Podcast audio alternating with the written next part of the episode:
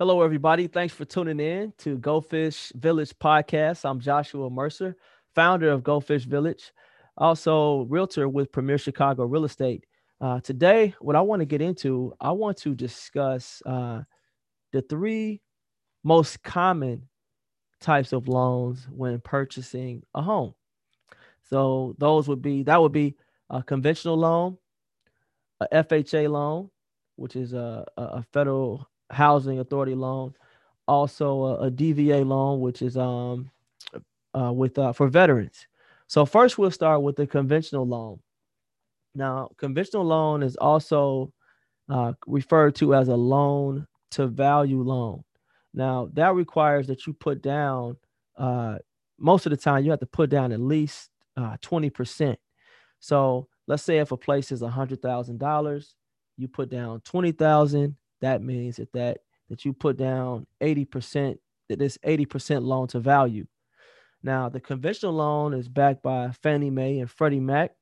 And sometimes you can put down less uh, than that 20%. But just remember that if you do, you'll probably have to pay that private mortgage insurance.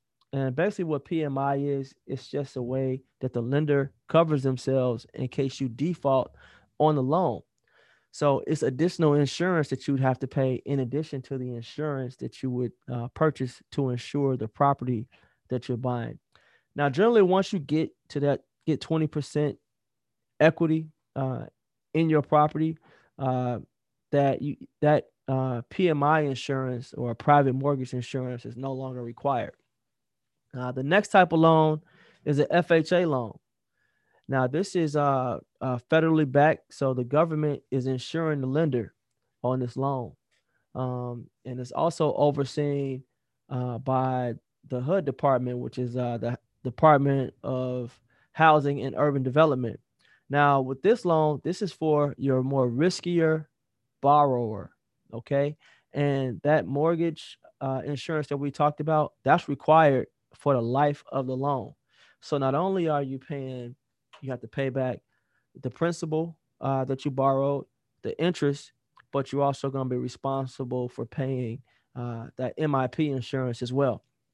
And the third one, the third one is pretty cool. Now this is different. This is uh, for veterans. Uh, it's called a DVA loan. Now what's cool about this one is that it requires no money down, and it could also be used for widows of veterans as long as they're uh, not married.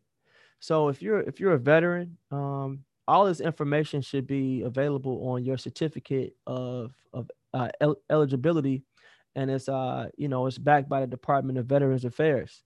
Um, so and what's also cool about it is that you can get more than one of these loans. Now the catch is you have to pay off the previous loan uh, in order to uh, re up on another veteran's loan. But I, but that but having to put no money down, in my opinion, is very effective and uh, you know it's pretty cool.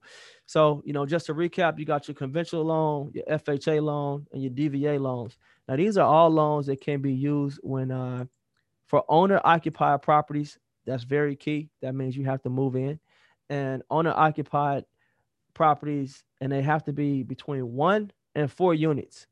Thanks for tuning in again. I'm Joshua Mercer, founder of Go Fish Village. If you'd like to be a part of our village, please sign up at www.gofishvillage.com, uh, where we help folks just like you achieve financial freedom through real estate. And if you're looking for a realtor in the Chicagoland area, please contact me at www.listwithmercer.com. Thank you.